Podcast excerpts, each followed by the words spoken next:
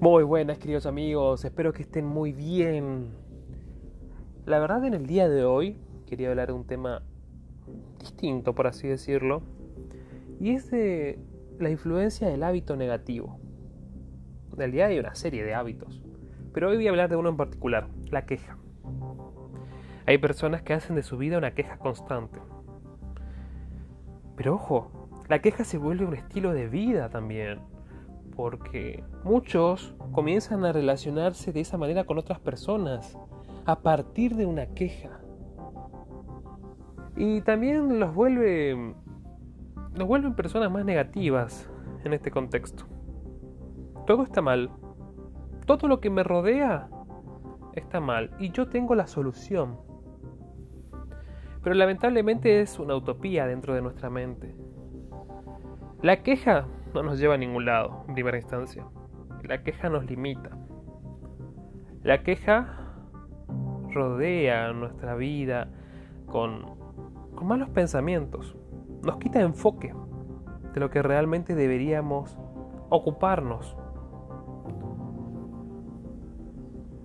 La palabra en este contexto se convierte en nada simplemente en algo muy dañino para nosotros.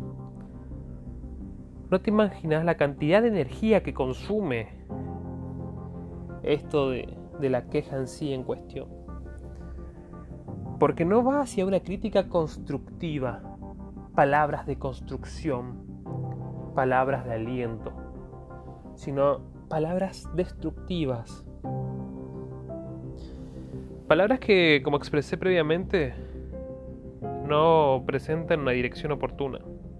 Palabras que no nos motivan a la acción. Muy por el contrario.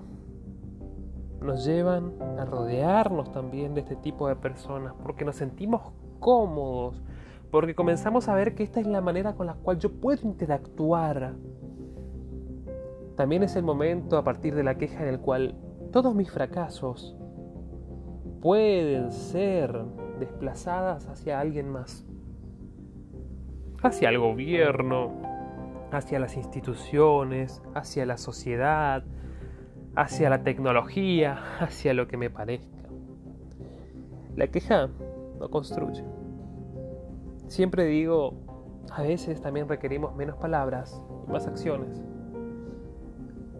El orador sabe cuándo hablar cuándo llamarse a silencio. El orador sabe que tiene que construir, no destruir. Un buen orador también sabe que una acción vale más que la palabra. Así que te invito justamente, en primera instancia, a pensar en positivo. En segunda instancia, a hacerte cargo de tus responsabilidades y de tus propios fracasos. Y número tres, a tomar acción en ello. Y si querés cambiar algo porque te molesta, ya está en tus manos, a partir de tus acciones. Mi nombre es Martín Damasco y te invito a que me sigas, ya sea en Instagram como Martín Damasco o en YouTube como martindamasco.ok. Muchísimas gracias, que tengas una excelente jornada. Éxitos.